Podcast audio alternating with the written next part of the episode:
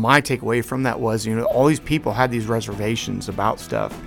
You know, the, there was that that that sixth sense, whatever, was going off in people's heads, and people didn't, for whatever reason, whether it's you know, polite society, don't want to be wrong about it, people didn't charge forward with that, and and and and it took that long for it to come out probably those victims felt a lot like well, this has been said to me before, and I'd never thought of it this way, but um, I've had a person say to me, had this not happened to me, I would have never believed that that person would have done this. And so you know, it felt like that there's, you know, there's two groups of people. There's the victims that have suffered through certain things, and then there's the rest of the people who think that this offender's the best person in the world.